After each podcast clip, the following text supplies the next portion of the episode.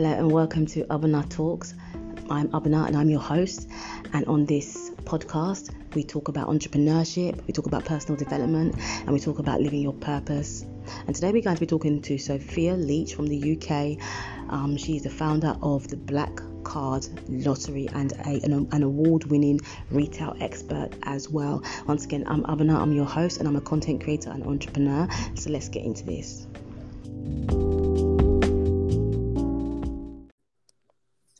Hello there, welcome, Sophia. How are you doing? I'm good. How are you?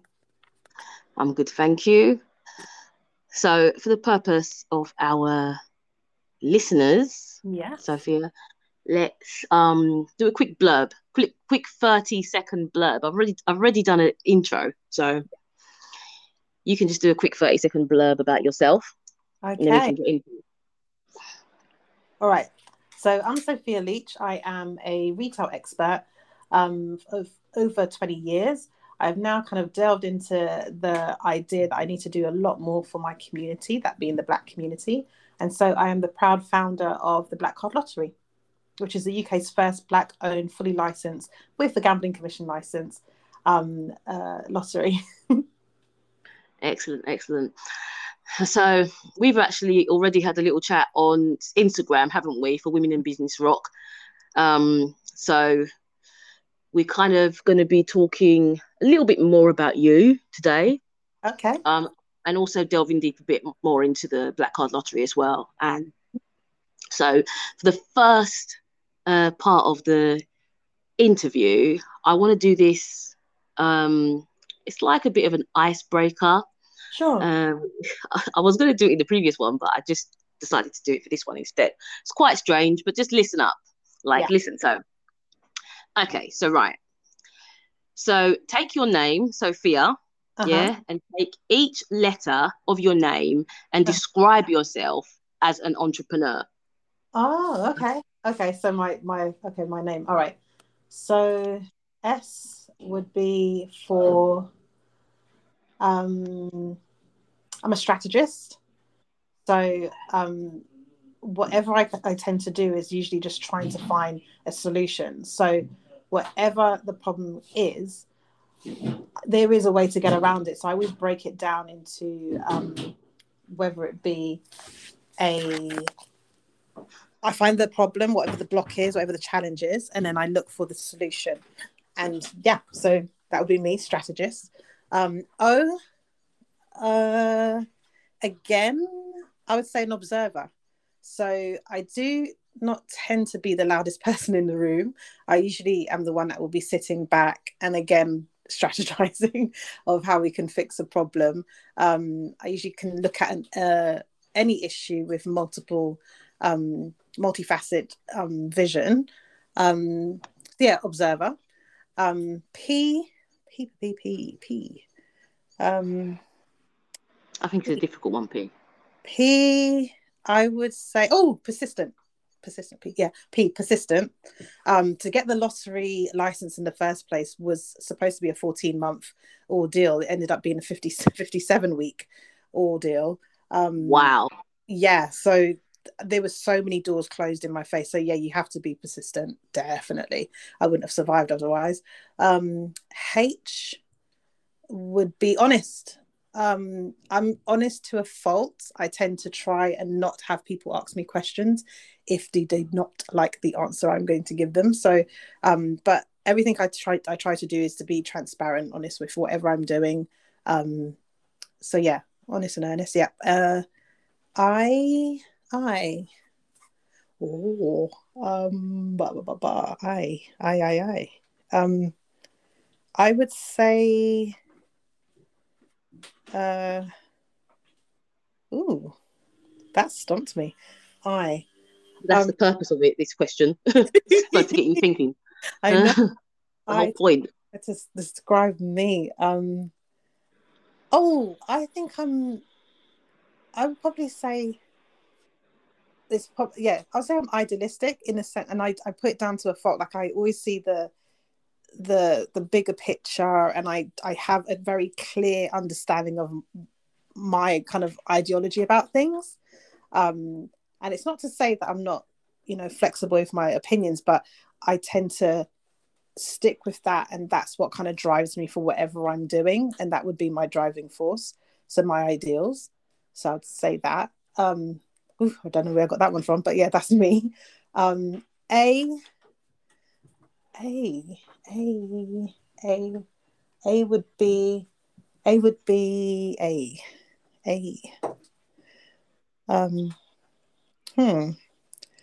Oh a oh no. Yeah no. Let me think of a uh a bit of thinking today isn't it? A bit of yeah. thinking. I I have I've never I've never done this so and I'm not very good at kind of like describing myself to be fair. So this is a Yeah. this is a it's a good good, one. it's good good it's good. It, it really is. Um, I would say, and this is a bit odd, but ancestral in the fact that Ooh. a lot of what I do, I do think of who was before me to kind of give me guidance. Okay. Be like I think of my grand, what would my grand do? She's no longer with us, bless her soul.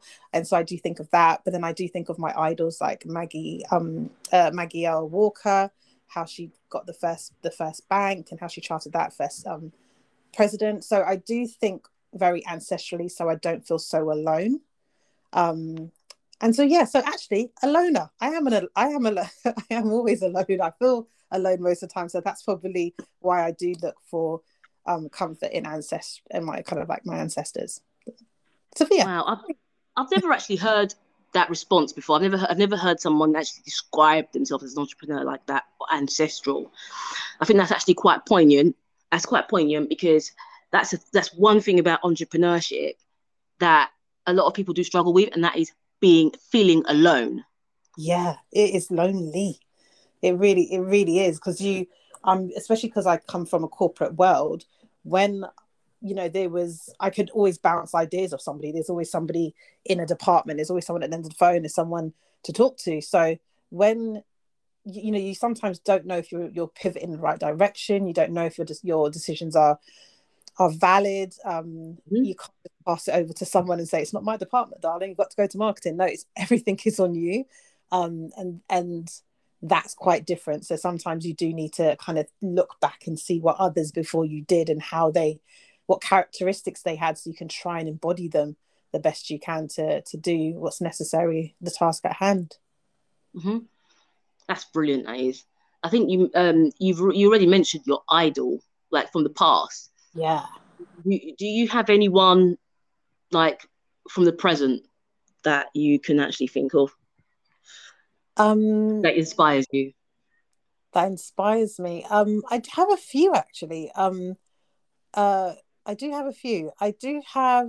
I would say the closest right now would actually be. Um, it's quite different. Um, It's it's Jay Z, the rapper. Um, for a few reasons. That's Yeah. that's completely understandable though, Jay Z. I mean, phew. yeah and and but but for me it's it's not always for the reasons why most people would think because i like his management company so that's what i'm inspired by not I, I know he's a talented individual all that great Mhm, stuff mhm. but it's actually how he manages people and other talents and the fact that his. Yeah. yeah and he he allows them to to grow within his in, his industry.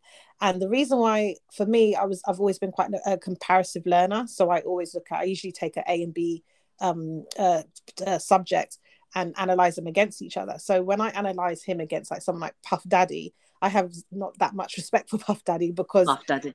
you know there's not many people around him that are are as successful if not more successful than he is. He doesn't seem to surround himself with people or he doesn't create um, an environment for people to be as great as him where that's what jay-z does Mm. I think with Puff Daddy, he's got a little bit more ego, so he kind of wants people to be um, slightly beneath him, yeah so that he can kind of. I don't know if that's the right thing to say That- actually on in, in a public domain, but yeah. um, how that, that- but in comparison to each other that's what you see and and you know evidence kind of shows if you just look at the artists that come from both camps there is a very different there's a big difference. You've got full on mm, moguls you've got you've got rihanna who's a full on mogul. Full on mogul. onto other elements um, other uh, you know industries. Industries, yeah. He makes sure that people don't stick to one thing. That he makes sure that they um diversify their their, their skill sets and their portfolio and their revenue stream. He's he's really good at doing that. Um, he's mm-hmm. got so um he's got great qualities. I just think as a person, he he he he believes in he's not successful if he's the only one who who has success, and that's how mm-hmm. I. And so um yeah, I, I I have a lot of respect for people like that. So he's somebody that I kind of look at and think, okay, okay, he's diversifying this way. He does this, he does that, and and just he's and you know what's funny because I think because I was in a industry where I was in the beauty industry, retail, and a lot of things were based on how you looked and i noticed that when i actually decided to go natural and i changed my hair and i really embodied and again going ancestrally what that felt like um, i was treated differently. And so seeing somebody like him with his natural hair growing mm-hmm. how heck it wants to i love that freedom and that that um almost uh little small act, act of activism. I am who I am and I run a room and I look like this and I run every room and you know and dominate every room I'm in looking like this. And I, I kind of love that feeling. And that's what my locks mean to me now. He's a true artist, isn't he? I know we've, we've kind of delved into talking about Jay Z, but yeah. it's actually really, I think I find it to be really important what you've brought up here about the natural hair as well, because mm-hmm. I experienced exactly the same thing. Even though my hair, like I've had, I've had three sets of locks, yeah. My sister's got really long blonde locks. She's an artist. She's got long blonde locks, and the same thing happened to her. Like sort of, she was perceived differently. When I grew my locks and I was in the UK, um, like I didn't really get that much backlash. But when I came here mm. to Ghana, mm. you know, people people thought I was a drug dealer. Wow. Literally, yeah. They just they think that you're either a drug dealer or a an armed robber or any yeah. of that kind of yeah I would with individuals um you know my my reviews would always be the same thing as you know my my numbers you know spoke for themselves i was always uh, you know at the top of most tables um and and award winning but it would be the same things my bosses who were uncomfortable around me would say you know oh you're super you're really too nice you're too this you're too and it was always because i could do things with with a spoonful of sugar instead of it being sour it was different I was a different type of manager. I was more of a nurturer, and I'd find out what makes you tick so that I can get the best out of you. Um, and there's been times in my past where people have wanted me to manage somebody out of the business, but I would take a different approach where let me delve into what makes somebody tick and what makes them happy and see if we can put mm-hmm. those qualities into their role. So just giving you an example, I had a young lady who worked for me and she they deemed her as problematic. I just deemed her as a free spirit but yes, she needs to have direction. So I found out she loves to, she was an artist. She actually loved to draw and she was amazing at it. So I just got her to do um, a weekly kind of artistic kind of a display on our chalkboard outside. That what would that do? Bring in customers. Customers would then compliment the board. She then gets that kind of validation that her work is good. Mm. Tiny things, and then she completely turned around to be one of the best people in the business. So, you know, so for me, I was always told I was too nice, and then when my hair changed, I was then um oh don't, don't be aggressive. I thought I thought you used to call that passion, you know. so that's gone now. It's aggression. So um it yeah, a lot can change with your appearance when you kind of become really embodied in your culture sometimes. It's always like a a bit of a um a, a bit of a, a, a, not even a, a, time of understanding and a time of acceptance and mm-hmm and and not from my point of view it was from theirs because i wasn't going to change but yeah it's it's it's something. To be yourself is mm. do you think that's one of the reasons why more and more black women are turning to entrepreneurial entrepreneurial entrepreneurial uh, uh, way of life as opposed to sort of going straight from university and straight or college and going straight into co- into the corporate world? Do you think that's one of the reasons? Because i've been reading about this quite a lot about female entrepreneurship. Um, and black women are at the top when it comes to female entrepreneurship. Not necessarily with success, but yeah. in terms of um, the percentage of uh, women that are going mm. into entrepreneurship, it's black black women are at the top. I, I think, think, it's about five percent now actually in, in America. I don't know about the UK though. I think so. I think there's. I think there's. Uh, I think it's a layered conversation because I think one, the the conversations, and I think because being the women, we it's hard for us. We've already got sexism going against us. Um, mm-hmm. Then we have just being black and being, you know, slightly different, and it's and it's always the conversations of when your hair changes from you know week to week, day to day. That's always mm-hmm. a conversation, and and as much as my hair is part of my identity, it's not all and be all of me. So it's not going to be the only conversation we can sit down and have, or it has to be the mm-hmm. you know forefront. I don't look at somebody else and go straight to, oh look, you've trimmed your hair, or you know. So it's it's um it, that can be frustrating, but I also think it's down to the fact that we are we we definitely know there's a pay gap. One, we definitely know that when it comes to you know wanting to have kids, we have to almost start from scratch again to be um the, in the workplace and and to be Working, taken seriously that you're trying to obviously progress within whatever um corporate world you're in um mm-hmm. that and for me that was my my two reasons was that I was having having a, a little one a second um, young boy and I I could no longer um cope with having this backward me- mindset that with my two young boys there was always a, a chance where I felt like I was going to be losing my job and um, because I was, you know, pregnant, or or I wanted to have a full maternity um, leave. So that was my reasons. I was able to kind of negate a lot of the conversations with my hair because I would stop them dead. but, but respectively, like you know, I, I, would just I would tell people when they met me, my hair's going to change a lot. I, you know, I was doing this. I'm going to probably diet one day. It's going to be probably shaved another day. You know, let's just move on it. Let's let's get get past that let's not talk about it anymore you know because it, it would that would be my my main irritation at work would be my hair um mm-hmm, mm-hmm. So I, I, had to nip that in the bud quickly i used to show people that i had a folder on my phone of just the photos let them get a good look this is the change in faces of sophia and then move on work okay so so right we're going to go into the black card lottery yeah. soon in a minute but I, I, just want because you've already talked about a, a, bit about retail and that you was in retail, but I want I want you to just give a little bit of a, of, a you know, quite short though, but a little bit of a timeline, mm. um, where you actually came from right up until now, so the listeners can really understand you as a sure. as a person, as an entrepreneur, as a mum, everything. Sure. So as soon as I finished studying, I um I went into advertising straight away. Um, what did you study? What did you study? I studied advertising, marketing, communication with business and economics.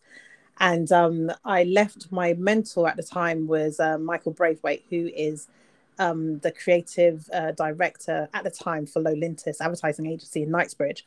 And he did, um, I think it was, there's a beer called uh, begins with C, Collingsburg, or I don't drink, Collings. Carlsberg. That's it, Carlsberg and yeah, he, yeah. Uh, he's the one who came up with the slogan pro- possibly the best beer in the world and that's where he got all his fame from so when he was doing um, that i was kind of like his one of his favorite students and so he got me uh, an internship with Lowe Lintas unfortunately the way in which advertising works in a classroom is very different from the way it is in reality it was not an open forum to share ideas and work as a team it was a very lonely pursuit that's not my personality type. So I, I found it really hard um, creatively trying to find the new idea, the, the next best thing when you mm. can't share and you can't, you know, vocalize it um, because everybody was trying to steal your idea and pitch it before you could, which I, I wasn't aware of that. So I found myself the first like month just having a lot of a lot of my lunch in the bathroom. I hated it. Um, and there was just a point when I just didn't come back. Um, and so literally it was a case of um, I I left. I just didn't come back from my lunch. I left and then I went into went back to what I loved, which was retail. I had always worked in the beauty industry, and um and I found myself in I think I, where was I? It was there was a company I was walking by, and I it was called Essential Mediterraneo, which was a Spanish company, and um I walked by, I could see that someone was doing something wrong because my mum's a plumber. I could see that he was about to do something very massively wrong. I said that's the wrong pipe, and then um, you can't cut. you have that's a mains. You can't cut that. And um, and then the the manager came out and he said, "What do you know about it?" So I kind of got involved, and somehow I just ended up staying there for like four hours when I was just supposed to be going to Covent Garden get some get get. Some, I ended up getting drafted. Hilarious. company and I ended up being um I was supposed to be just the supervisor by the end of the the the 24 hours or so he made me the store manager um and I was there for just under 10 months because it got to a point where it was a franchise of the first franchise from um from Spain to the UK but they didn't have much of a uh, a structured base for for over here. So there was points where I, I didn't get paid some months, and then I did got I got double pay the next month. It was all over the place. Um, but I, I took you know a zero zero store that was making only like two hundred a month, so two hundred a day. I when I left, we was on about two thousand a day. Um, but the owner just disappeared. We couldn't find him. Bailiffs were coming, so I thought time to leave. Um, but in that that period, I kind of got a little bit famous in the piazza because every Friday I would take off my shoes and get into the front window and have the audience help me make our, our windows and just have that participation, make it fun. Um, and that's what we got famous for. Um, and uh, one of the um, the assistant, I think he would be the PA of um, Paul Kelly, who was at the time the C, the chairman of Selfridges. He um, he saw I was doing many times, and I didn't realize that's who he was. I served him a lot. He was a customer um, he ended up uh, headhunting me and told me to come to Selfridges on a specific date to come for an interview. So I went there thinking it was an ordinary interview, um, but I got kind of like fast tracked to the final stage of the interview and was just told, "Yeah, you got the role. We've we've been watching you, and you, you're you're amazing, and we want that kind of theatre and that crowd participation that you kind of created just from doing a window with um the with your audience." Um, so I was in Selfridges for just just under three years as the one of the floor managers. Um, loved it. It kind of um, it was it, um, Selfridges is kind of a a deep end, jump in a deep end kind of place. It was before the explosion of the internet, so it was that's me showing my age. Um, so it was there wasn't really that like a, a proper platform for online shopping at the time. So it being a physical brick and mortar was important back then um, you know, we could have taken like good 130 grand a day. And so the team would range from 150 and at Christmas we could have up to 600 people on the floor.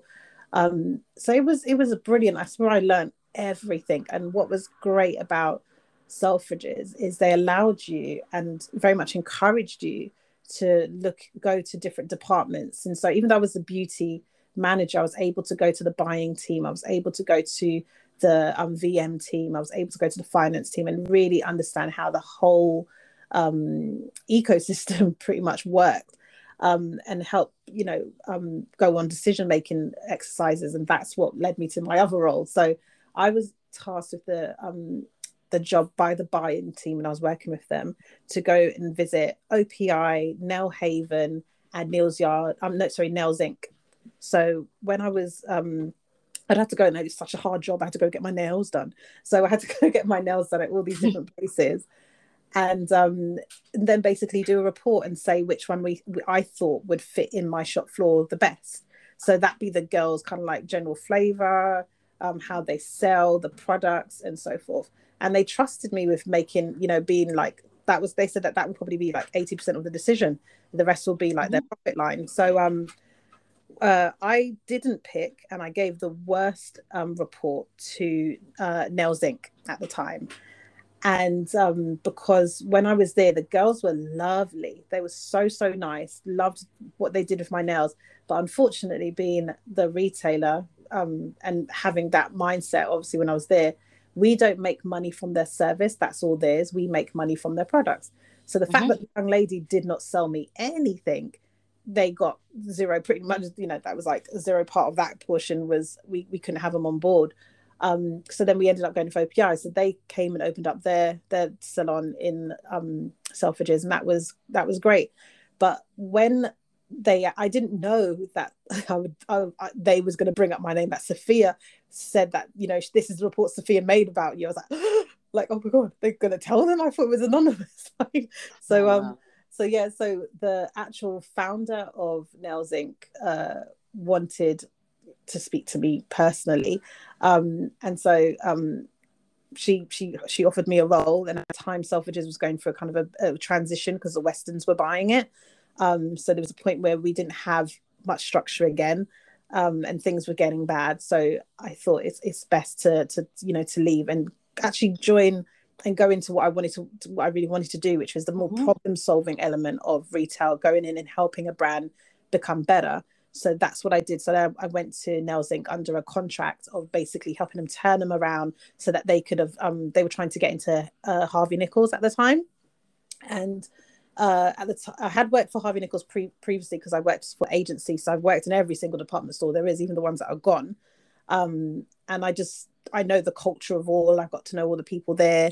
Um, so yes, I worked with them six months, left, and then went to um, work for a company called Neal's Yard Remedies, and um, stayed with them for yeah, they they for a very long time, seven years um, plus, and worked from being a store manager. Well, actually, no, I was a store opener. So I was just helping them open stores to, to begin with because they just mm-hmm. wanted something. I was, again, supposed to be only on an eight, an eight month contract or just opening their stores. Um, but as I was opening their stores, I fell in love with the brand, fell in love with their their philosophy, their ideology, everything. And um, so when I opened up those 11 stores with them, they said I had my pick. So they assumed I was going to pick Sloane Square um, or Marble, um, uh, Mar- uh, what's it called, Borough Market store, um, but uh, or Islington. And I said, no, no, no, I want the station stores.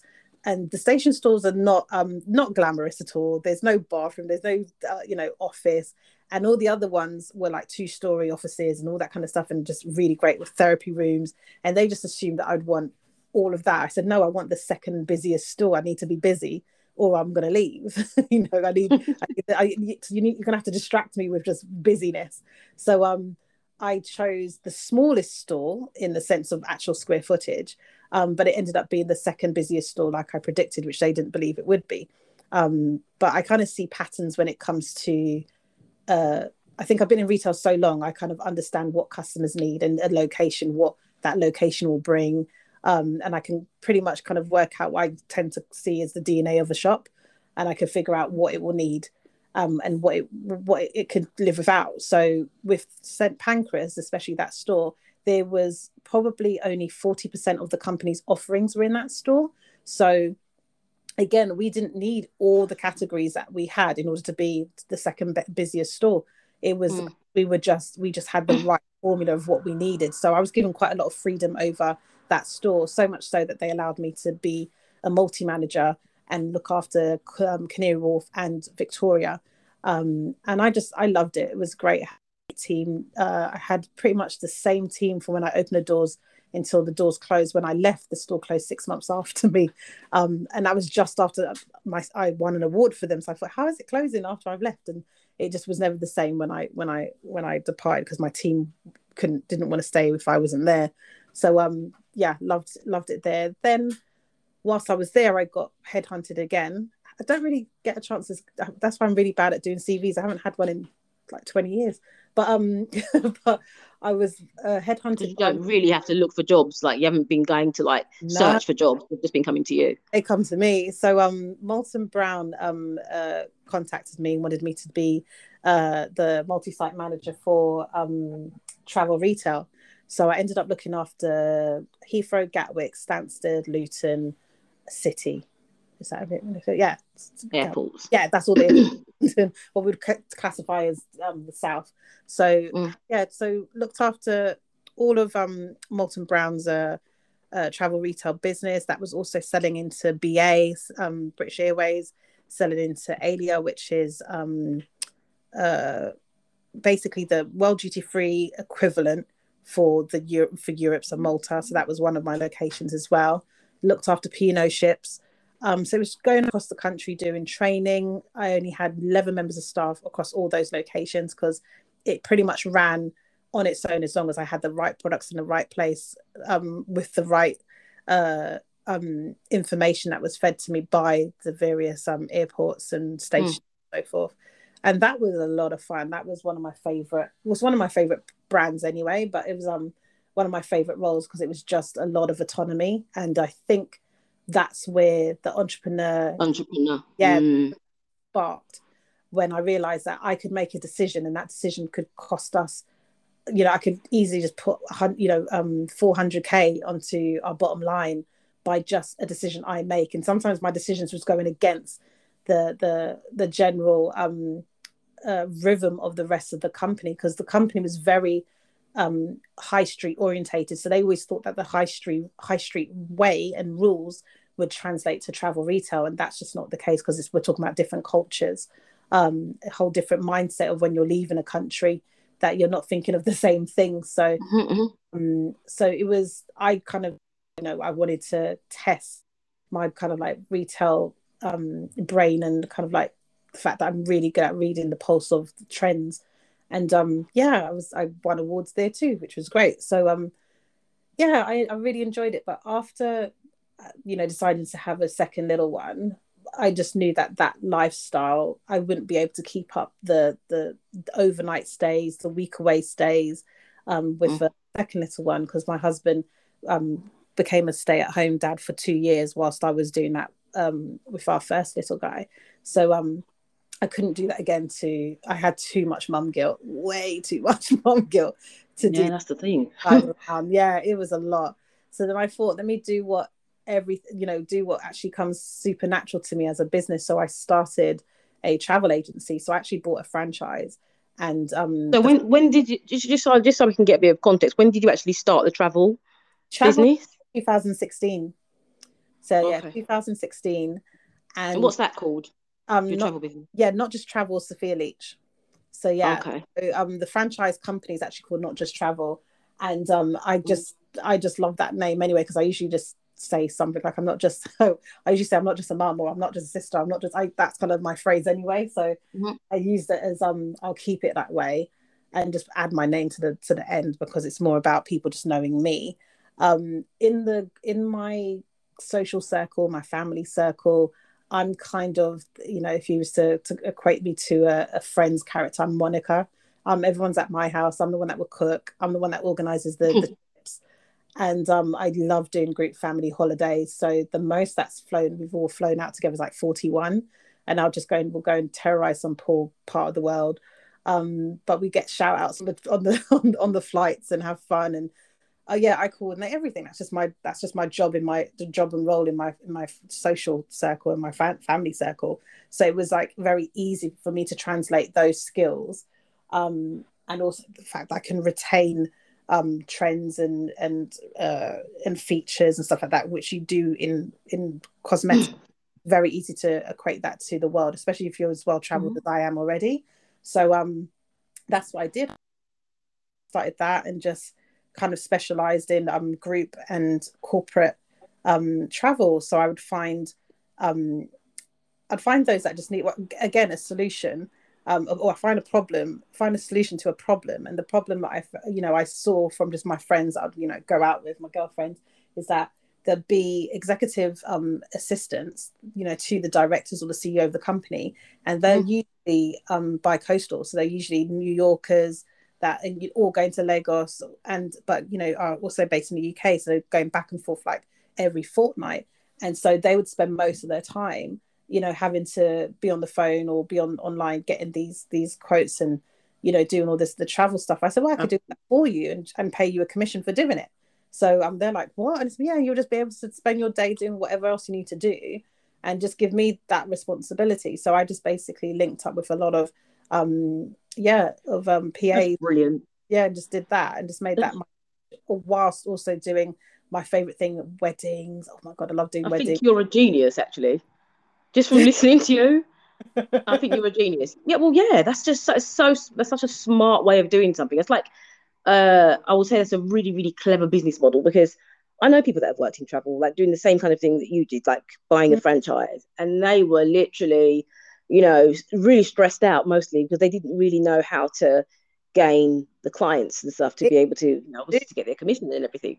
yeah, it's hard to do. The thing is, for me, I was I was lucky that I had a very active, you know, and, and it was funny because it's when I had a decline. It's when all of us were going through, my friends and family were going through the same thing. Like we're all having our second kid. We're all now, you know, okay, I've just gotten a property ladder. I personally, Selfridges um, is when I was able to accumulate my deposits. I'd been on the property ladder since 20, but it was the um, it was the case of for me. Um, there was a point where oh my gosh this is harder selling a holiday to like people that don't know me as well. And that meant i had to go instead of me enjoying my little bubba i'm now out having to network and do all of this stuff. Yeah. oh gosh i can't do Long. it it's too you know? So then it was a case of i thought if i'm going to network i need to know i need to pinpoint precisely who i'm looking for. Um mm going to somebody and saying, "Oh, you plan on going on holiday soon?" I just I'm not really a, a salesperson like that. I want to be able to solve a problem, so and take stress from somebody. That's kind of what I've always done. Is you know brilliant. So that's why I thought there has to be a travel problem out there for somebody, and I just had to think about it long and hard. And it wasn't until I went to a um, a networking event and I saw um, I saw a PA. I know I saw the one of the CEOs talking to his PA saying, "Oh, I need you to do this, I need to do that," and get them to train. And I thought, bless that poor woman, she's got to do that, but she's still also got to do the minutes for your meeting. She's got to do that. She got, but now I can take that from her. I'll take one stress from her and give her a commission for it. So, you know, I should, I just gave her ten percent of everything I made. Um, that was from her. You've literally, you've given someone a business model right now. You've just given someone a business idea like how they can actually run their travel business.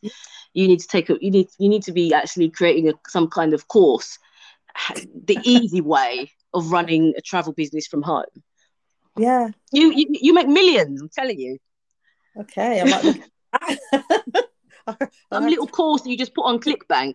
You see that that platform ClickBank where affiliates they go on there and they take offers and they go and promote it to different people on the internet and then when they promote it they get they get a bit of commission from it as well. So you create a little course and you can just put it on ClickBank and just sit back and just receive all the passive income. Anyway. Yeah. anyway um so the, the, travel business 2016 um are you still running that or did obviously covid kind of like yeah covid completely made me put that in hibernation. So i protected that the best i could so um, it was literally just making sure I was still paying ABTA and Aptol and all that kind of stuff. And but it completely changed everything. On when the news came, so we got the news slightly earlier than what was um the, than the press. Um, so we kind of knew that things was was a bit iffy because we're pretty much in contact with a lot of um, countries' embassies. And then when parts of when what we call products, which is just like your hotels and flights and stuff, we still call them products when your products start to be removed from very poignant places, you think, oh, that's a bit weird um, mm. happening. So for you know, so for for me, I I kind of made sure that because it happened at our peak. So for in travel, your peak is between um the the busiest and absolute busiest time is November through to January. That's your peak. You'll take probably 45 to 50% of your full months, uh, full year's takings in that time. Mm-hmm. Um, it's really important that you you you you're ready for that that time that time span. Um, if you miss the opportunity, then you won't really survive the rest of the year. And um, it's about trying to manage, you know, um, all the offers that come from all of the different um, suppliers. So in that time, when we saw that a lot of the there wasn't the usual offers, I knew something was wrong. Um, so I didn't push that hard. I, I just thought, you know what, I think I'll probably have more refunds than than commission come in because something's mm-hmm. definitely mm-hmm. on out there. And then when it actually hit and we found out what was going on, I had to do roughly around 24,000 in refunds. And again, that was me not, that was just for three weeks, three weeks worth. So if I had pushed for that whole duration from November through to January when we definitely knew and was informed because we were informed in the travel industry properly in January. Uh, the rest of the world found out in March, no, February, end of February going into March. Um, that's when I kind of, I, I, you know, I was like, yeah, I'm not going to push because what people don't realize is if you're spending 10 grand with me for a holiday, I'm still having to do the I, I will never dictate to you do it on your debit card for me please or whatever. It's whatever you choose to to pay it with. I'll deal with the the the tra- um, transactions cost myself. So a lot of my customers would you, you know just just my luck would be um american express holders. So you're, you're talking about i'm having to look for you know one point you know depending on what it was it was 1.6 mm. percent was the cost of me even taking that transaction. But then when it came to me having to do refunds for everybody, um, my insurance does not cover the actual cost of the transaction process. That's just a loss for me. So I was able to get everybody else, everybody their hundred percent money back, but I was still taking. I probably took about nine hundred pound hit, just in just in um transa- tra- transaction costs alone. So oh, wow. So I wasn't really prepared to so when things was opening up now and everyone's like no let's go to portugal i was like no i'm not doing that. I will i'm not doing anything for another year and a half. And that was the decision i made that i'm i won't i won't do that. So i've put the business on um on hiatus. It's on it's like i said it's in hibernation. Um still keeping still educating myself with everything that's happening and knowing because i still have friends and i still have old customers that will call me and just ask me questions as they would um, mm-hmm. I'll keep them informed of what to do, where to go, where not to go. I know what hotels have closed down, which ones haven't. Um, obviously, during that time, the big powerhouse, which was um, Thomas Cook, when they shut down, um, I, I, was I didn't I didn't miss them because I never used them anyway because I didn't like what they did to their staff. I'm a I'm a very fair and earnest person. So if you don't treat your team well, I will never ever shop with you. Um, so I, I, I didn't like the fact that they cannibalized their own sales. So if somebody went into their freestanding store um, and got a full quote from them there, if that person then went away and wanted to just call the hotline just to get more information, the person on the phone would make sure that they get that sale, and then the person who's in the store doesn't get any commission, doesn't get anything, or they sometimes even um, and people got got got um smart to it they would actually be in the store and then their their friend would be outside on the phone with them and they'd play them off against each other till they bring down the price. Um and then yeah so I, I i, didn't like what they did to to their own mm. people. But um yeah when big house when big companies like that was falling at the wayside i thought yeah i'm going to protect myself and, and and just you know you know stay stay hum stay humble and just know that I, I can't push that right now. The travel side has to kind of you know, say. Wait. so then, what what did you did you? So okay, so right, so you've got to the you've got to this point now, mm. um, and with the black card lottery, yeah. when did that come into play?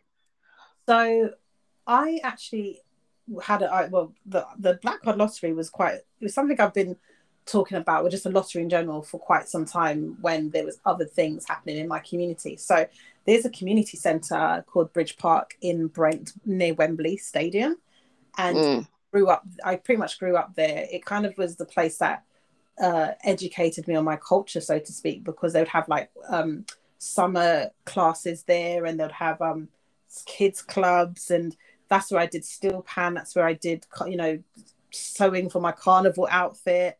Um, you know, we did African dance there and we did we you know my uncles used to go there and play squash because it had a gym element to it as well. Mm-hmm. there my mum used to go there before covid. My mum used to go there every single sunday for revival night.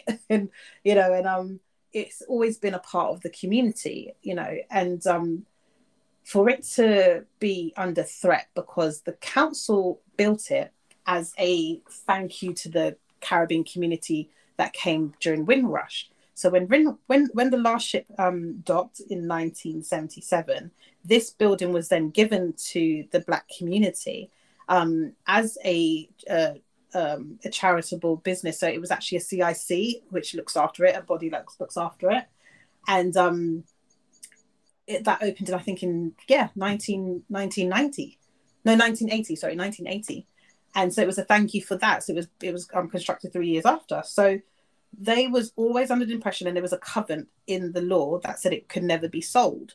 So it was crazy to me that like i think it was 2018 december we was in a meeting and um they were saying that the you know the, the council have sold it to Barnet council um, um council so they could sell it so they could break the covenant and, and sell it when we have you know the paperwork is there that they could never sell it when the Brent Brent owns it but they found a loophole so they had sold the premises to um, a, a foreign company and so when that happened and took place, I couldn't believe that this this could happen. So and we had no money, nothing in any kitty anywhere to fight it legally. Fight it. You know, mm. so or just it was constant where we're we're putting whatever money we we could whenever we could remember to um, into it. Um, all of the cost for the people that was in the local community, the cost like was doubled. You know, um, so there was less and less events happening there now, and it was just little things. W- was it? It was just devastating. But again, we were in this hall. There must have been about three to four hundred of us streaming into the streets, and we all had mm. the common pain of they can't do this. But we were powerless because we didn't have capital. We had the capital. We yeah, we didn't have capital. We didn't have infrastructure.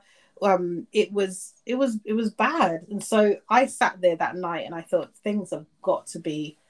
So what what year was this? This is 2018. Okay. So 2018 December, um, and I just thought, no, this is this this cannot happen. This is we need to find a way to because the way I look at it, ownership is everything. I'm mm-hmm. I'm from a family where my you know my granddad has um has a butcher shop in in Willesden where um you know and he's always had it. You know, there's been so many people that have tried to purchase it from him, um and uh you know, to get him off the high road, as we always call it, because that high road is forever changing. But my granddad and um, the the bakery that's been there since like eighteen something has never. They're the two staples of the of the road, and so I know that if we owned that building, this wouldn't be up for discussion. Like this, it, it wouldn't even be an issue. You know. Mm-hmm. So for me, it was we need to find a singular system that culturally anybody who who is an ally of the culture who is part of the culture whatever the case may be can in a monthly um, installment of 10 pounds a month could pay into a system that we can then create trust to buy places like that that will always be ours um, and to start having some level of ownership i don't think the windrush um, kind of scandal would have happened if we had more capital as a as a culture anyway mm-hmm. You know um, it's because it could be done that's that we have no structure in place, but there are great organizations out there like ADPAC that is starting to formulate these these amazing systems that we can be a part of. Um, that with so you mentioned ADPAC. Sorry, just so the readers, so, so the listeners can um, be, get a bit of an, an understanding. What is ADPAC? So ADPAC is a, um, I would say, the best way to describe them. Uh, they are a committee that is based and an organization that is non-profit again um, and their sole purpose is to create a inboarding of collective anybody from the african diaspora um, that diaspora yeah. Yes to actually um, be under one roof so that we can start to create actual infrastructure. So that's politics economics education agriculture everything under one place. And it's then insourcing within those those different departments. And so it's almost it's yeah so it's basically a committee. But um it's it's huge. It's it's, it's gaining really big traction recently. The founder dino kai um is the head of it. And again these things need funding. So as much as he's now mm-hmm. put out there the ideology and the the idea and the mission that he has needs funding yeah, it can't, it still needs funding. So, you know, but the the if it wasn't for ADPAC, we wouldn't have had, you know, the the case with Windrush go to the High Court and there be some small wins where they have admitted fault. Mm-hmm. And so, and that's just that first conversation to then get justice for what has happened and find a way mm-hmm. to compensation and that wouldn't have exi- that would not have happened if we didn't have adpac that just had curated the right people from the right departments the right education the right experience mm-hmm. um, so yeah they're, they're they're they're truly amazing they kind of understand um the they understand the culture because they, they are a part of it um, but they also understand the, the, the culture we live within um, and the, the battles back and forth. So, yeah. That's so the- that was 2018 that you had that fault. So when did you actually take real affirmative action with the black card lottery? So um, from the new year, so January 2019, is when um, I started to pull together all of the requirements needed and necessary to get the license. So uh, that was going through writing out the legal paperwork for the terms and conditions. That was going through getting the right jurisdiction of where we will um, be operating the license. That was mm. finding the software that I needed to to have as the CRM, the um, the actual ram- randomizer, everything, the what kind of website I'm going to have. It was literally starting the business from absolute scratch. But the the biggest part, all the legal um, requirements to get the license. So I had to go through a full, vigorous background check. They went through my bank statements, my husband's statements, every single thing, the the, the deed to the home, everything. So um that process, I submitted the actual license application, which is kind of got probably about 109 points that you got to to to do. um, I handed that in on the 10th of November 2019. So again, all this was done prior to the even knowledge of a um, of COVID. Didn't know anything about it to the point that at that point I was thinking that the lot the lottery and the travel will sit beside each other because I want to be able to um, uh, circulate the pound within our homelands as well. That was also the plan. Mm-hmm. That's still part of the plan, but that was um, part of the plan that if we are going to have um, bigger prizes, it's for them to go back to um, back to black cultures uh, abroad. So um, so again, nothing COVID, George Floyd, Breonna Taylor, none of those things was was even ha- hadn't happened yet. So come November 19, um, 2019, when I submitted it, there's a there's a lot of back and forth. Account manager, my mm-hmm. back and forths were were um hard to describe to somebody who doesn't understand what cultural bias is, um and and un you know and um you know and un, and people that are unaware that they are being they're saying the wrong thing you know? So I, I, couldn't you know it was hard to describe it in in in writing. So there was a point when i started to record my conversations so that i could explain to somebody um that do you hear the undertone of the things that she's saying to me um so unfortunately the first application um i was so when you actually put through an application the money that you pay to do it is non-refundable and you're aware of that. If you fail that that first one, um, you just have to apply again fresh, and you got to pay that money again fresh. So I was fully aware of that. So I wanted everything to be perfect. And again, you get an account manager. I was refunded the money. The reason why I was refunded the money is because the account manager that I had was actually working against me um, to make sure that I failed. So she wasn't submitting things that she was supposed to. So there was a lot of things going on. Um, and so the actual her manager stated that going to give you a free free um, uh, refund.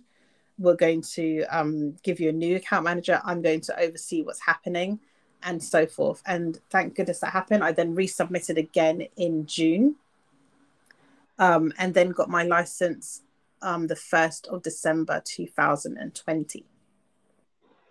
Wow. Again, what was supposed to be 16, 16 weeks was a lot longer than that. And um, and it was little things like you know um, the bank would say we can't give you a bank account until you have the license. But the, the gambling commission said we can't give you a license until you have the bank account. So there was a lot of um, the red tape to keep me out um, was ridiculous. And it was one of those things where i was disappointed that the and, and it was but I needed it to happen as well. There was um the word black felt like a dirty word every time I said it to any financial institution that, that I had to be in contact with to get this up off the ground. Mm-hmm. and so that that to me was it was um it was upsetting but also empowering because it, it proved the reason why we need it. Um because there was n- you know they kept saying oh we've never heard of this. We've never heard of this before. And i said well no it's the first so i get it. And they said oh you don't have an external management company you're not working through one of them. So no i have my own license. I don't need an external management company. I want to do it myself. I want it to be fully owned by a black person. That's the point of this.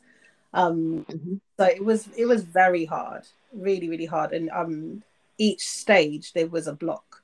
There was and it was never a point where i thought i was again i'm persistent. I never thought i would quit but there was points where i thought there is actually no way to move forward they've blocked every mm-hmm. all the side steps i could get around things were all blocked so there was a point where i thought it's not that i'm quitting i felt like i didn't have anywhere to go so everywhere I so unfortunately I had to do a lot of complaints, formal complaints for things that somebody else wouldn't have had to complain about. Mm-hmm. You know, so it was it was hard. It was the the, the, the two two years has been difficult. I wouldn't wish it on anybody because it it, it it was a lot of biting your tongue because when some when you uh, when there's only one authority for something and you can't go to a competitor, you have to just suck it up, buttercup. So that's what I had to do. Um yeah. Yeah. Entrepreneurship is hard as it is. So i'm just wondering you know how you managed to maintain your composure one how over that time how you managed to actually look after your mental health number two in that time as well because obviously two years of battling against you know generally entrepreneurship difficult. If you want to if you if you think about sales trying to trying to find your target audience all of that that's difficult. But if you're actually battling against institutions you know how did you maintain your composure? How did you actually like what did, did you have some kind of routines that you did that actually helped you to get through this um mentally emotionally? Um no no none, no healthy ones. Oh gosh okay. Uh, I, so meant so much chocolate that it was i would I would just be like every single time it was on my my shopping list was milk and cookies, to the point that I like I put on probably a stone stress eating. It was just it was like I said there was no it was not healthfully done. At least you're it, honest because yeah. at least you're honest. I'm quite happy about that honesty because I think transparency, authenticity is important because I I find sometimes like when you scroll through Instagram sometimes um, and even look at watch these YouTube videos like Girl Boss, this kind of thing. Yeah. You know, they're talking about meditation and all these different things and all these healthy habits. I just drink green juice; it helps me to calm down. And so, you know, when I'm feeling anxious, I just, I just drink spirulina juice, which is yeah. fine. You know, I, I drink that stuff sometimes. I'm vegan, but um, yeah. it's sometimes not realistic. Sometimes you just want to eat a pizza. Yeah. Do you know what I mean? I just, I literally just craved like it was every single time something bad was happening. I was like, I need a galaxy, Jesus. I'm talking of galaxies, man. I, I, I could do with one of those. They, they, they, don't sell, they don't sell that in Ghana, Galaxy. Oh no, I'll gotta ship you one over. Ship you some Galaxy, man. But it was, but that was for me. It was a case of I think the dis- and most of this then started to happen within lockdown. So I didn't have a way to even leave the building to just get away from stuff sometimes. Um, mm-hmm. And because parts of my family were shielding and things like that, it was something we had to take. We had to make sure we was very strict on. So there would be just times where just being in the car and listening to some music and just getting it out um would just and just singing along to it and just doing my own thing to just get out of my own head would work for me um mm-hmm uh, with that chocolate, but other things would yeah would work for me, and that's that's what I that's what I done. So um, again, it's it's the case of I would I would definitely say that find whatever makes you happy and go to your happy place as quickly as possible. Um, as long as it's not illegal. yeah, that's not yeah, that's not illegal. You know. Um, yeah, you know, yeah. My, and yeah, try and make it as healthy as possible. Know, chocolate's chocolate, I guess. I can't, couldn't help, I couldn't help. Mm-hmm. Um, but you know, for me, I just I, meditation works for me when I'm in a good place. That sounds bad for everything, but mm-hmm. I never, I've not been able to master that as yet. But I'm very good at finding my happy happiness when I need to. So I would just go straight to find my kids. I would go straight to um, you know, going to, you know, cooking my favorite meal. Cooking relaxes me in general. Um, and then watching people enjoy my food helps me in, as well. So it was, you know, my husband, bless him, he was getting the best meals of his life then because I, I to get, you know, to, to, to just keep my mind off things. But then I also just made sure I just had my pen and paper that when I was watching something, if I heard something that was like, oh, that's a good idea, or remember to do that, my to do list was there. I made myself tiny little um, milestones. Milestones, and, okay, yeah. And I promised myself if I hit any of those milestones, I got bigger chocolate. the fancy. I thought you were going to say something else. I'll get stuff. I'd get like there's a there's my one of my favorite vegan chocolates that has baobab um baobab oil in it, um, and uh, it's expensive. I thought you know what when oh. I hit, what, I'm what's that. that. What's that called? It's, I'm quite interested.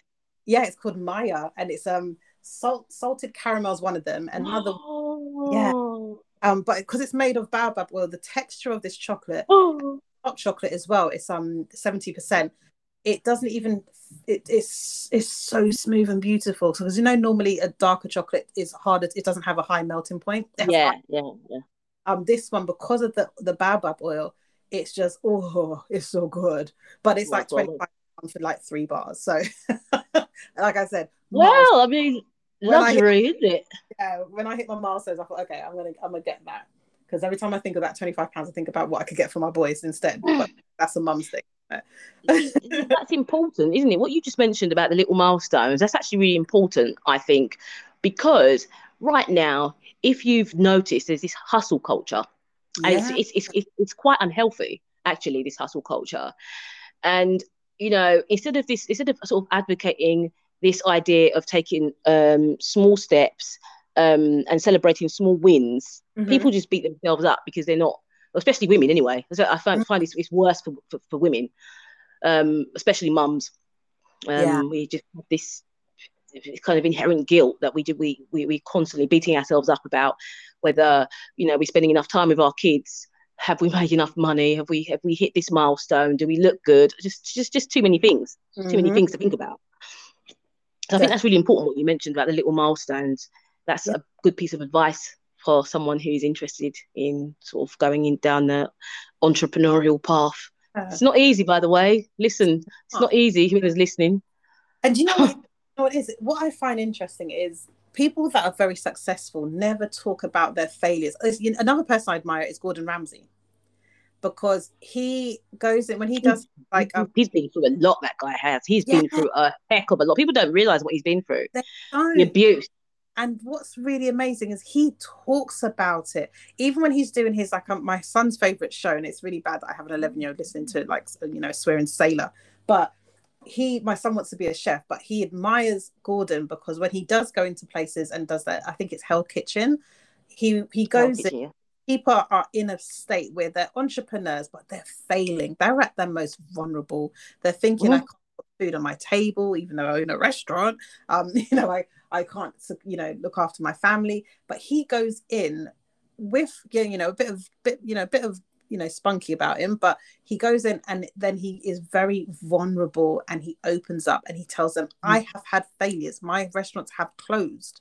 I need you to understand that you don't always have honestly, but it's mm. a, he's still where he is. He he didn't give up, and I think sometimes it's a case of you realize because if even within my travel business, there was a point where I completely when before I found the the the problem I wanted to solve because again I found it too hard and too difficult to keep on going out there and finding just a new person who just wants to you know go to go on mm-hmm. I needed I needed people that was that needed to go away constantly all the time. So I was trying to find rep- repetitive customers. And so um there was a point where I wasn't earning what I was used to earning. I, I walked away from you know a, a big salary that looked after you know both of us you know um and then when my husband went back to work i was um and he went back into straight into what he wanted to do and that's what was good. He was able to retrain and do exactly what he wanted. When i went back now and i was you know into travel you kind of just assume that you're going to be at the same level you were the salary that you were. No you got to build back up to that. And i think because i started off with such a bang i had like a, a launch party and i just made it just fun and you know carnival based and all that kind of stuff. Linked it with my birthday and it was a, a lot of fun and i made a lot of sales that was you know that sprung me up to be the person to watch in the franchise. Um, and then when it was it died down i was like oh my god what am i doing wrong? And you, you start to freak out. But then i had panic to, yeah. Yeah you can't you panic. But it's the same thing i've done with the with the lottery. I kind of was sitting around not talking to anybody that much because i was in during lockdown. So i didn't have focus groups like i normally would do. And so i was quite lonely when i made the, the original model.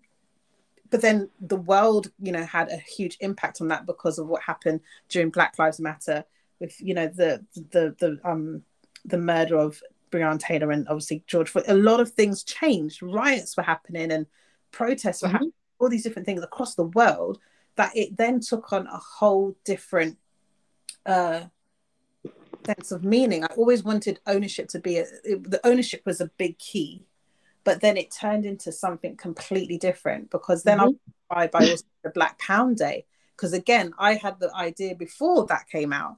So when I saw that people were yes buying back into their own culture, um, again because of my background, I've never really understood why people didn't buy black because I always had. But then I I was fortunate to have you know a black grocery store to go to my granddad's and go get my everything I need there. And I was fortunate to, you know enough to that when I needed any building work, it's always my uncles, my auntie, my mum is a plumber. I, I just never I took all those things for granted. So my mindset has always been, even my driving school is my uncle's. He's always had that driving school before I could remember. So I've I've never not known uh, black owned yeah no yeah. So for me i thought this is a no-brainer but then when i was talking to friends i thought really? You don't buy okay right that's interesting. You know like i don't know that was a thing. And so um i was inspired by that. So it has changed and it has pivoted um in its direction. And you've got to be able to keep your ears to the ground and not be afraid to change it. One of my closest mm-hmm. my closest friends who was a business partner of mine at one point as well, whilst I was still doing the travel, I ended up when I was doing travel, people then wanted me to do like business exposes for them and different things because of how when I take on the task of um, creating a uh, a holiday for you or something, it would be the case of you could tell me that oh it's a family reunion. So i said oh let me see if i can get you a hall and so it just i ended up accidentally being an event planner as well with it but I couldn't do it all alone. So I, I brought somebody on with me who was a, at the time, a business concierge. Um, and so was just a great researcher like myself and just could get things done. So when, with that in mind, um, we had a company called Events Inspired by. So we did um, a, uh, a few um, events during that year but both of our businesses and again my heart changed with um with things that was happening around in in in just general community. And um, we're still really super close friends. She still helps me out with different things. She's going to help out with the the lottery's admin administrative side of things as well. But she started off, and this is what's really bizarre. She started off as a kind of like a a declutterer organizer, and now she's got the one of the most successful black owned um, business concierge services out there, where she does what she calls savvy um, uh, savvy systems. So she works with um, Black entrepreneurs who need to find a way of um, creating, yeah, courses, creating um, uh, systematic processes and automations and things like that. So look at, and that was just in a, span, in the span of 18 months, she realized what she originally wanted to start doing. Um, she then changed it to being something completely different. So sometimes you've got to be, you can't be afraid of just of change. Yeah, of change like that. I've, I've you've, you've evolved. We all evolve, and you realize when you get past that imposter syndrome, because sometimes we all suffer from that. She didn't think she could do all those things, but when we got into the event side of things, and she just would find the perfect system. Okay, oh yeah, if we're doing the wedding fair, let's do this system instead. It helps them get this done. And oh, we're doing this um music event, let's do that. And I just thought, oh wow, she just she's that savvy system. I just had the ideas. I felt like I was just the ideas girl and she was just like the the the crazy scientist knitting it all together. So, you know, your business will change. You just got to allow that to happen, see it first, identify it, and move with it. Mm-hmm. Yeah. Okay, so now, so where are we with the black card lottery?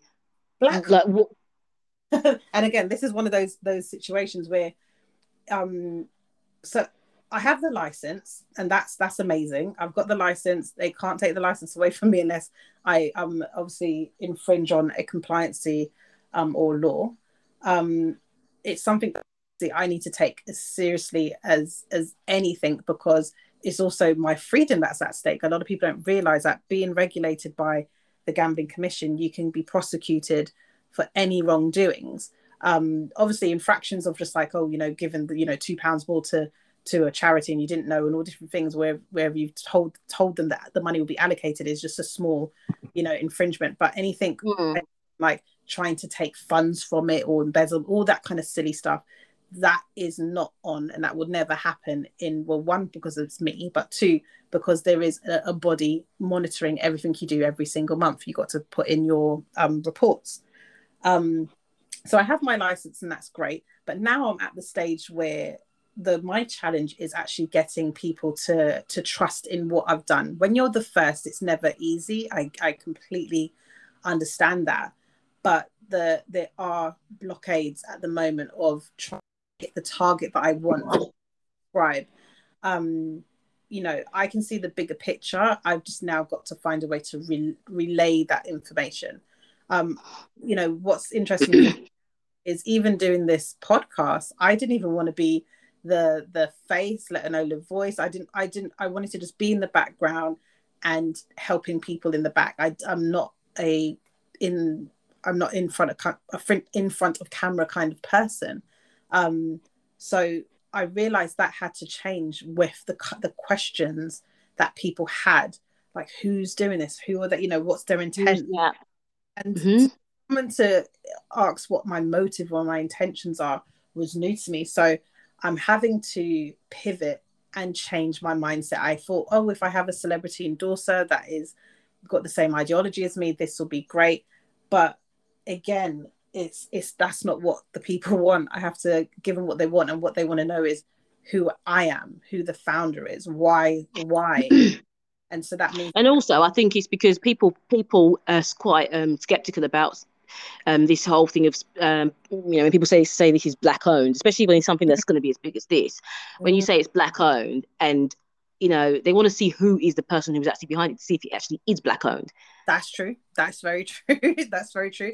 I've, you I, see? yeah because people can use the black owned you know to capitalize on the black owned thing. Yeah it's true. I completely understand that because even when you think about you know very well known products when they've turned into let's even think about something like BET television channel mm-hmm. when it t- when it um that fact it's owned by viacom i was like what like you know so, yeah that's you know, the thing i get it i completely get it so and that's the thing i've learned from it i'm i'm out way out of my comfort zone. Comfort zone is in my rear mirror. I don't think I'll ever see it. Um, so I'm trying to be what is necessary for this for, for this to happen. And this is a passion project. You know, I can always um, go back to travel and and things that way. But for me, I feel like this is a, an absolute need for the community, need for my kids. Um, so it's about just yeah it's about going out there putting myself out there recruiting people onto um as members as part of the part of it but i have made this one thing i did do recently and i'm literally recently recently like a couple you know past um 24 hours is i've decided mm. to have so the celebrity and this is where the learning curve happens obviously the celebrity endorsed, endorsement isn't doing what I thought it would do. Most of the people that have signed up is because they have spoken to me directly. You, yeah. And like Sophia, believe in what you're doing, love what you're doing, and they join. Um, or they have seen things on Instagram where it's me, or, you know, that the you done, um, our live we done. That's that got such tra- good traction and got a lot of conversations happening. But mm-hmm. I from it. It turned into a bit of a focus group for me when I watched it back. Cringily watched it back because again, first time I've done an interview. But but um I realize now that I'm definitely going to have what I call community ambassadors. So a celebrity ambassador is not enough. I think our people want to see the people on the ground doing the work that we want to pay into. So I'm going to be having community um, ambassadors, and um, and that is brilliant. And those will be the people that have the same. It's going to be almost like talking to me. That person mm-hmm. will be mm-hmm. passionate about their project that they're working on, um, as I am. They're going to be the one that will be have the the knowledge on their sector. Now, I'm not mm-hmm. ag- in the agriculture business. I'm not in the health business anymore. Um, and so those will be the people be looking towards. I'm looking for there's a company called Noir Wellness. The founder, I, I I know her really really well, and she is one of the most poignant voices in in in health well-being mental health especially for the black community. She will definitely be one of the the community leaders. So i asked her and she's already said yes.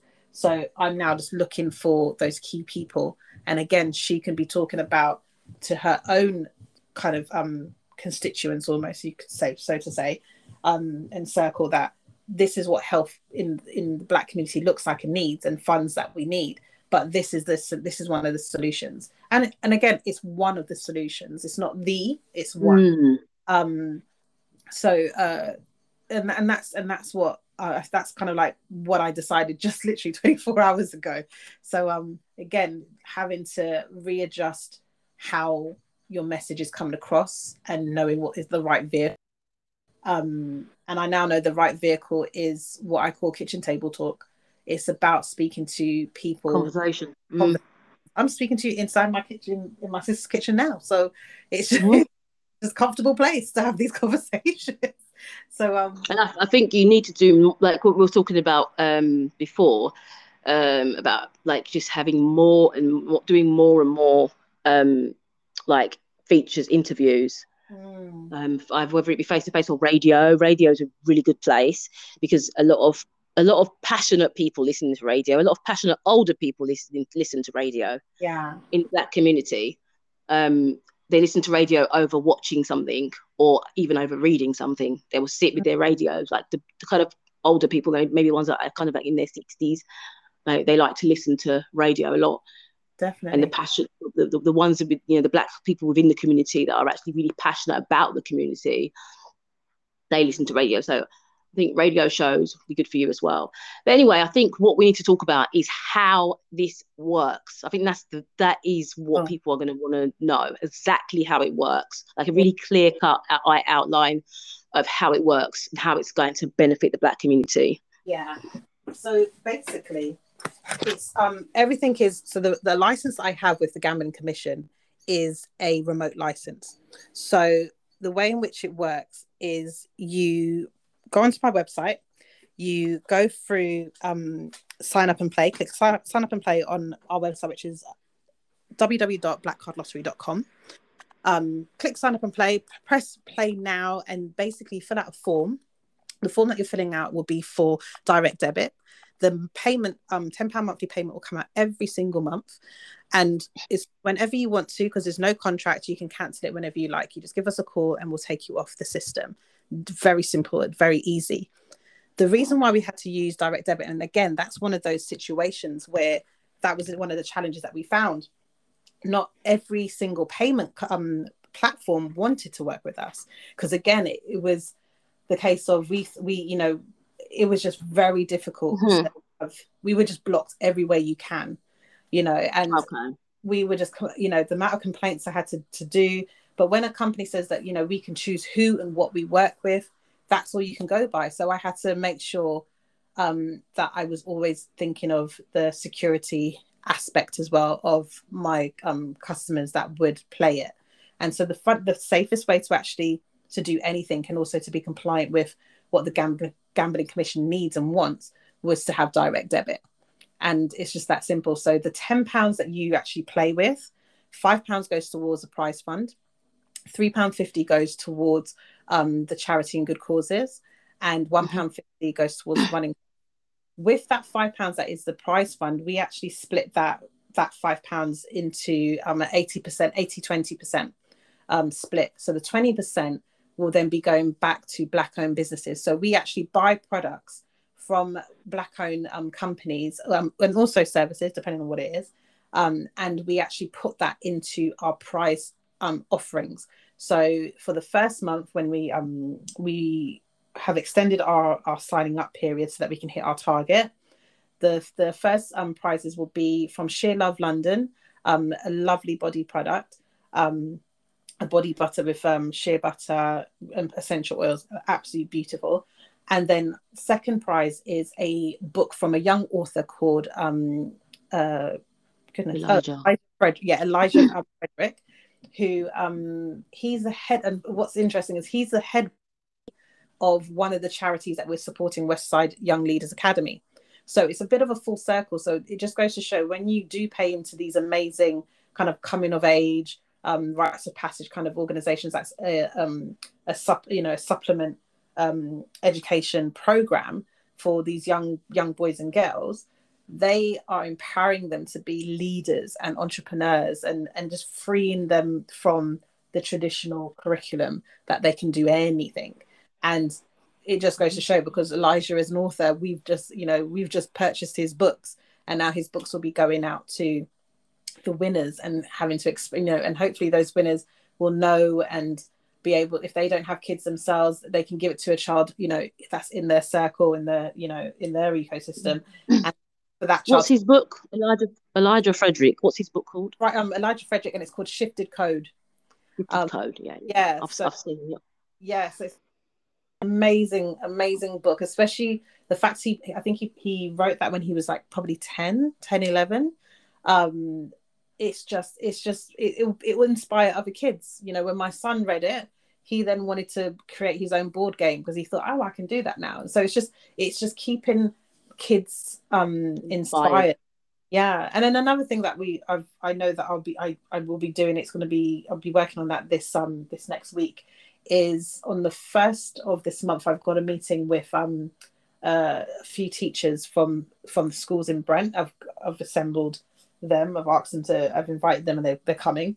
I want them to do a count on all of the their their own personal school libraries, and the count is to see how many black authors. Black um, authors. Yeah, mm. um, and uh, and also just books with black, you know, a black characters. Yeah, so um so we can see what kind of representation is out there for our kids um and that will be kind of like my first mission will be will be slowly just kind of putting um black owned or um, black owned uh, um, pub, um, public publications um, authors uh, just everything that represents um, the culture into their libraries and try making a, a small difference there. So again because we're starting small I have to then and and this is one of those situations as an entrepreneur you need to have those moments of realistic um realisticness where um I now know that the budget for for be able to give back will be smaller than I anticipated. So then what can I do with a small fund that will have a huge impact?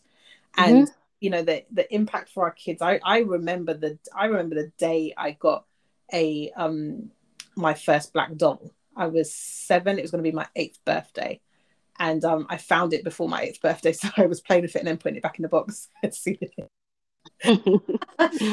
um, but I, I remember when I got it, but I actually was in Canada at the time. I was at my um, uh, relatives and on holiday. And I just thought that Canada was this amazing place that had these black dolls and they, they, they this world looks like me over here and that was my in, that was my um, impression of canada until the day i went there like three years ago and then i realized not like that anymore mistaken i was mistaken but as a child because i had such a positive um cultural experience of playing with a, a doll that looked like me and that's where it came from and i had never seen anything like that in the uk um my brain always thought i'm going to go live in canada because that's where um that's where they accept us. That's what my brain thought. Wrong.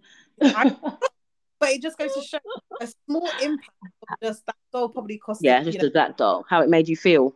Yeah, and how it made me feel. So I think that would be the same. I translate that same mm. feeling to a little little a young person seeing a book in their school when they're like, mm. you know, son was the Black only his class in his school for three years before.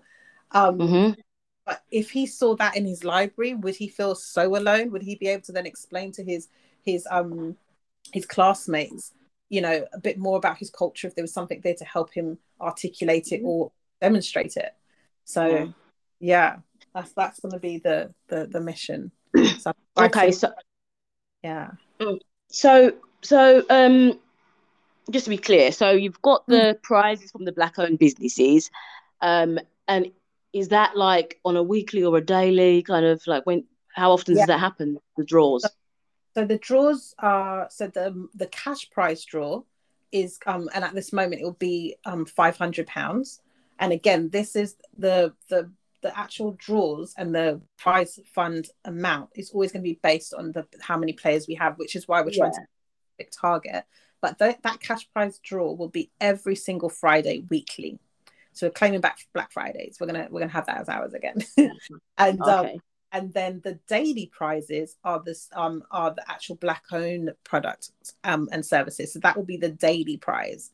And um and so um yeah that going forward we'll have the weekly cash and then we'll have the daily black owned prizes so with, with, the, with the with the black owned businesses prizes mm-hmm. um is it one person that wins that every day one individual like an individual yeah. person individual person okay. day yeah okay and so that way for me that will that will give um the brands exposure um mm-hmm. already have to them we're paying it's almost like us paying to to do sampling for them if that makes sense. So we buy their products from from them but they're going out to you know technically people right, that know your brand at all but it's almost it's it's basically yeah you're you're getting that exposure getting that mm-hmm. the fact that customers will have your their products in their in their homes. And then hopefully we also encourage the brands we're working with um, the brands that we have in mind for the the next couple of months to create um, the right kind of structure in order to to have more business. So they're going to have um uh, uh, discount codes. We're mm-hmm. having, making sure that when we send the products to them, there's a little bit of information so they knew they know about the, the brand, a little bit of a bio story, and so forth. So that's that's that's what we're going to be doing with them. Mm, that's that's brilliant. So can people actually contact you? Like brands contact you if they feel that they'll be a good fit to yeah, do definitely um you just email email us. So um you can just email us at um info at blackcardlottery.com um and yeah get back to you. Then that's how we've we've found some brands. They've just come to us and you know and that's that's amazing. That's what we want to that's what we want to do. Obviously there'll be a waiting list of what month we put you on because we we do want to make sure that there is some kind of parity with what's actually happening. So mm. you know so um if there is a like when we get to valentine's for example we may be wanting to do just restaurants and do um based on where you are we will then do like a restaurant uh, dinner that will probably be delivered and things like that so we want to mm. we make it make sense and um you know things like that when it's a mother's day thing and you know find a, a, mm. a florist that will be for that you know but we're trying to find you know amazing black owned brands so we don't want to have just a, the just it to be skincare products all the time. If if you know somebody who's who does leather and does, you know, we want to find all the different unique industries that's out there that we've been able to penetrate, and that's that's the point because you know we don't we can sometimes be in the same industry all the time. It'll be really good to see what other industries we've been able to get into. Innovative, interesting in industries as well. Mm. Mm. definitely. Yeah. Okay, so that's brilliant. That's brilliant. Okay, so when are you supposed to be doing the um the first draw? So the first, so that's again one of those situations where the the chocolate had to come on board. Was um it was supposed to we were supposed to end the onboarding uh, on Friday just gone, but we've had to extend it a whole additional month. So now mm. it's the cutoff date is the 19th of July, and the first draw will be the 6th of um, of August. Mm-hmm. So we we need people to spread the word, understand what we're trying to do. Um, you know, I keep saying that the, the the vision that keeps me going is understanding what the power of our money can do, and not a lot of it either. So if there were, if you know, if we did in the UK, if we did have everybody you know buy into the vision and everybody spends that 10 pound a month we could be generating 20 million a month. Um, and that could go towards building all the things that we need in in, in our infrastructure our own schools our own um, finally having mm-hmm. our you know our own medical centers and you know things like that. Because there are there are problems out there but we are not solving them. We're not we're trying to hold other people accountable for our own own problems. yeah problems that we could fix ourselves. You know i know that i had a very close call when it was my first child because someone didn't you know understand or not even understand didn't believe my pain. I witnessed that almost happen to my cousin. They was trying to push her out the door. They they packed up all their stuff and was trying to get her out the door to tell tell her also that you're you know you're only, it's your first child you're not in labor really go back home. But she had the baby 20 minutes later. And i was really common. Very common. That's very common with black women but again we need our own centers to make sure that we bring this this this um statistic you know st- statistic of you know we're four times more likely to die in childbirth and i can believe it i was one of the, i was one of those those um I was I was very teetering near that that percentage to be part me of. Me too. Me too. Me too. When I think about it, it was it's really scary. Like I, you know, we can't look at it the same way other cultures look at it. You know, they didn't they didn't believe me at all, and I begged. I begged. I've never begged for anything, but geez, I was begging to listen to me. Um, so and, look what happened to that Nicole Thea. Yes. See, there you go. She had pains in her chest for weeks, and they just kept on saying, "Oh, it's a normal thing. It's normal. It's normal." And uh, we month need... before she was supposed to give birth, died. Exactly, and that's what I'm saying. We just we we we can be our own solution. I've and one thing about me is, I'm. I think the pride I have in I can fix my own problems um I used to see that as a bad thing when I was younger. Like my friends used to say, "So you know, ask for help when you need it," and I get it, and I'm learning to do that. That's a that's something I'm learning. I'm not that I'm not that naturally like that. I will. I, I so much so. There's a story my my my mum always tells me. There's a time when I I bought a new bed, and it was like my first bed I bought with my my first little, you know, um little job, and the bed frame. I I she said I'll come home and help you do it and she told me a time you can't tell me a time and not show up yeah because you know because my brain starts thinking no i need this done and i'm just a doer so i went and got the encyclopedias if everyone remembers those thick old heavy things i bought them from downstairs Britannica. yeah or the world book Britannica. Britannica. yeah, yeah. from downstairs brought them all the way up a spiral staircase put you know had to stack them up six high on each side to put on the individual legs to prop up the frame so that I could screw it in myself. And I made that bed myself.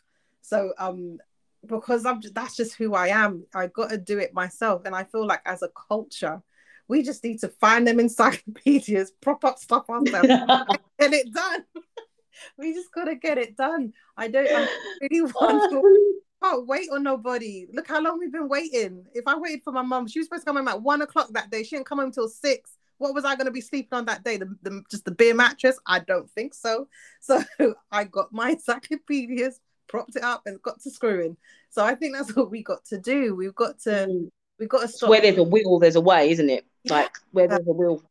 And it's really it's just the most simplest thing. Like, and that's why people ask, why did I pick the lottery as the vehicle to do this kind of um it's exactly, yeah, that's exactly because, because people don't realize that the lottery was not because oh I want a lottery business. No, the the the the, re, the my mindset was solely on we have a funding problem as a culture.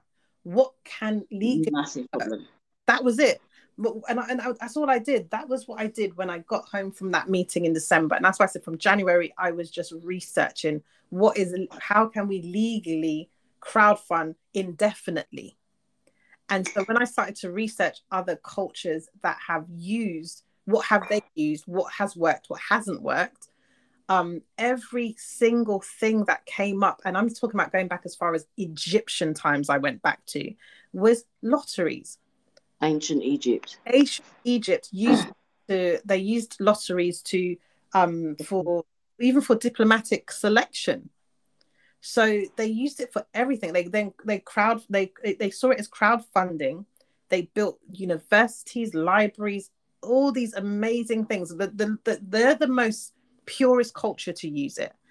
Unfortunately, when it got into the hands of this country, it was not used for good. um, Queen Elizabeth I, she she she um created a lottery to build the ships.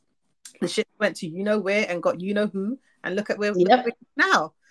So you know, so the history got dirty by you know it was dirtied, and um the you know lotteries were made dirty by people, but its original form was to help people come out of poverty Mhm. by crowdfunding. That was one of its purposes, and also just to create funding for development. And right now, we are underdeveloped as a community in this country, and we need development. And there was no other way for it to be a continual um, uh, vehicle, so that when I'm gone and dust and a memory, um, that it will continue. This is the only way. You know, Mm, okay. that, that, how I, that's how I um that's how I came to it. It was not the case of I just want to have my own lottery. No, it was that was the only answer to a, a problem I was trying to fix. And I think when people understand that about me and about the the the the development and the, the, the reason why this is, they'll get it.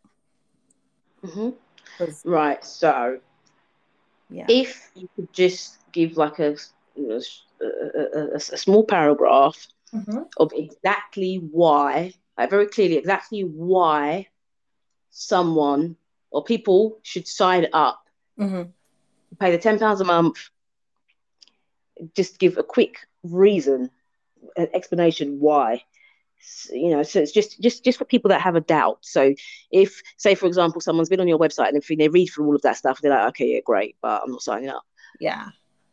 Yeah. I say to that individual and everybody that's listening, really, the reason why you should play the black card lottery is this is a solution.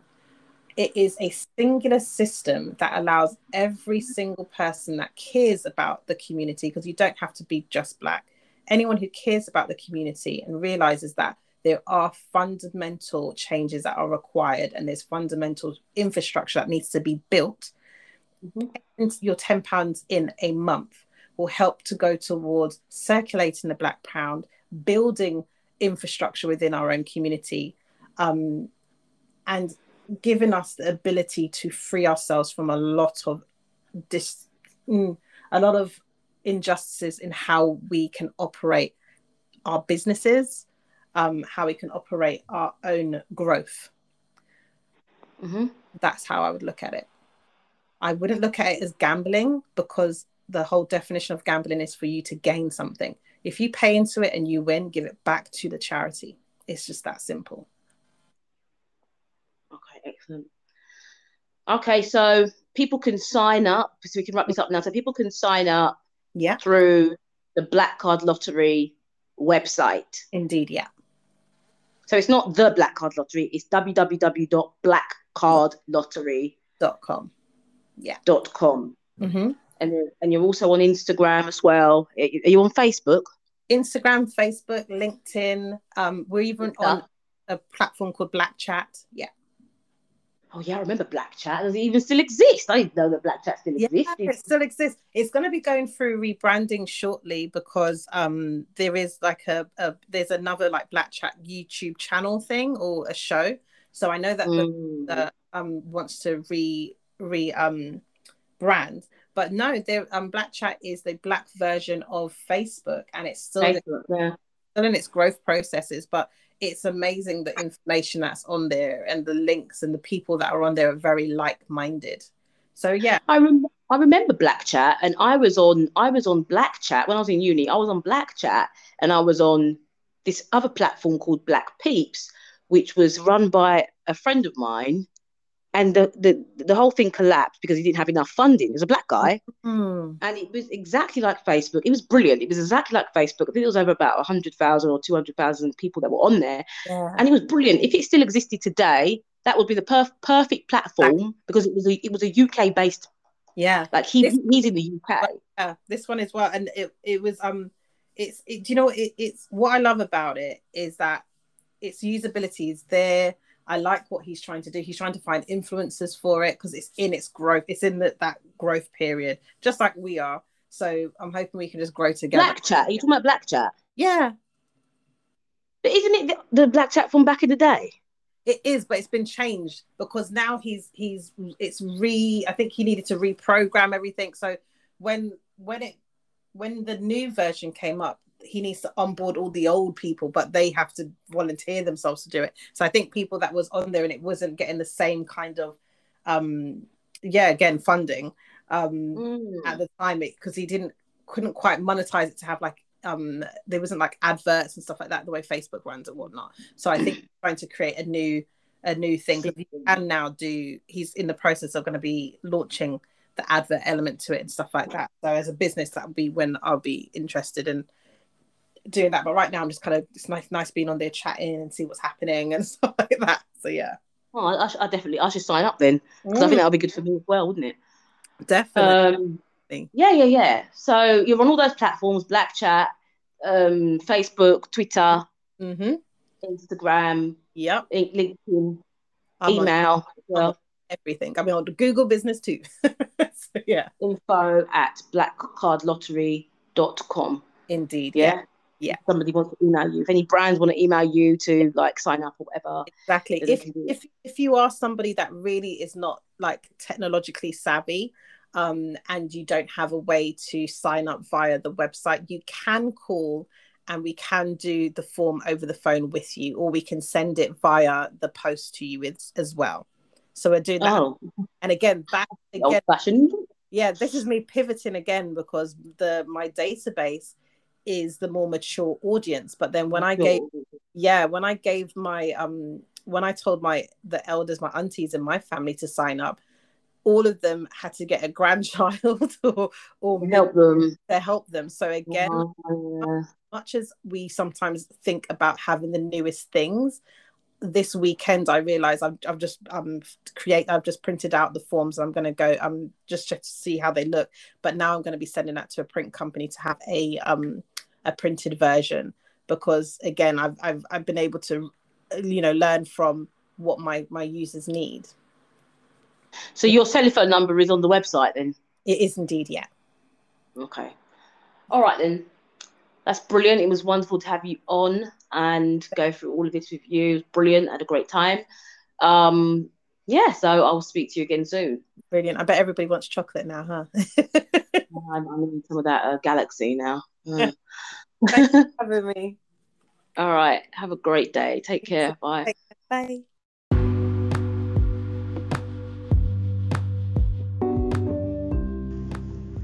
Thank you so much for watching episode two of Women in Business Rock. Definitely head over to Black Card Lottery to sign up if you're in the UK, if you want to contribute to the elevation and the advancement of the black community. Also, before we go, our business is Pink Intrigue. Um, I've got the Instagram page in the description of this podcast. We create written content for black owned brands and we have a special offer at the moment for um, a content writing club. You can check that out on the Pink Intrigue Instagram page. Leave us a DM if you're interested. Also, 1 million black owned brands is a website that we've created to compile a list of 1 million black owned brands over the next couple of years.